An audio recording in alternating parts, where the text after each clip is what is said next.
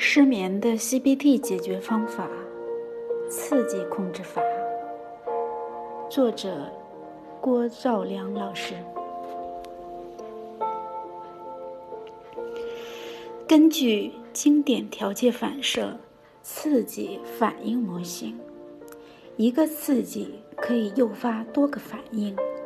在简单条件反射过程中，一个刺激。只有一个匹配的反应。复杂的条件反应中，一个刺激可能存在多个不同的反应。在失眠障碍的治疗中，我们需要做的事情就是将睡眠与睡眠有关的场所——卧室、床联系起来。具体要求就是只有在睡觉的时候才上床。在床上的时候，只睡觉和性生活；在其他地方，如沙发、课桌、公交车上，都不能睡觉。刺激控制疗法就是根据经典条件反射的原理而设计的。这个方法是二十世纪七十年代被创造出来的。这个做法的目的。就是为了限制卧室床的刺激与非睡眠行为的联系。刺激控制法的典型指令包括：一、避免提前上床，要困倦时候才能上床；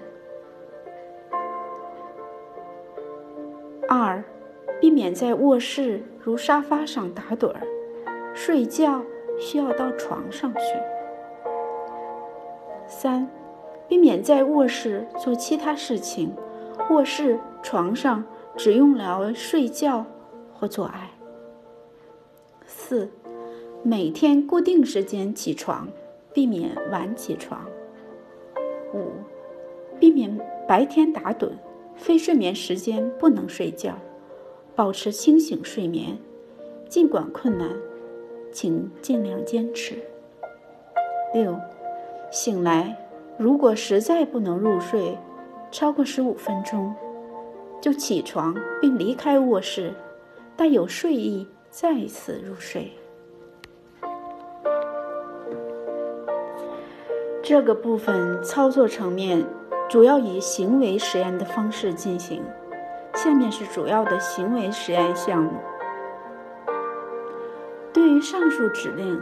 可以根据患者的意愿选择若干项目来实施。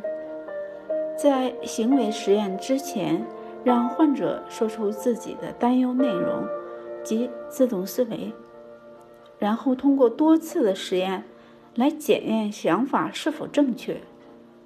关于第六条，有的咨询师过于关注时钟可能会增加烦恼，因此。要求患者不用严格要求醒来十五分钟后离开床，而是鼓励患者当感到头脑清醒，或者觉得睡不着，或者脑子不能安静下来的时候就离开卧室，而不是一个精准的时间长度来确定。按照刺激控制法的要求，患者不能提前上床等待睡意来临。这些方式看起来是合理的，表面上获得了一些时间，实际上它破坏了卧室床与睡眠的条件联系，导致患者在卧室床中不容易产生睡意和睡眠行为。在实施刺激控制的初期，患者的实际睡眠时间会比平时减少。这是非常正常的现象，也是好的现象。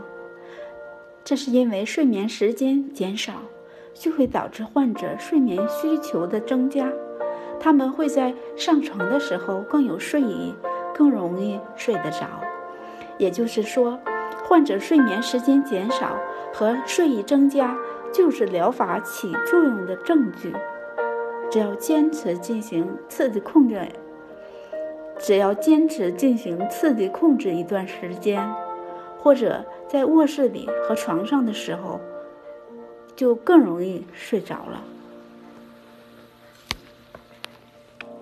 需要提示的是，刺激控制疗法对一般人群来说有良好的耐受性，但对于躁狂症、癫痫、异态睡眠症和伴有跌倒风险的患者应谨慎运用。对这些患者而言，此疗法可能会带来其他问题。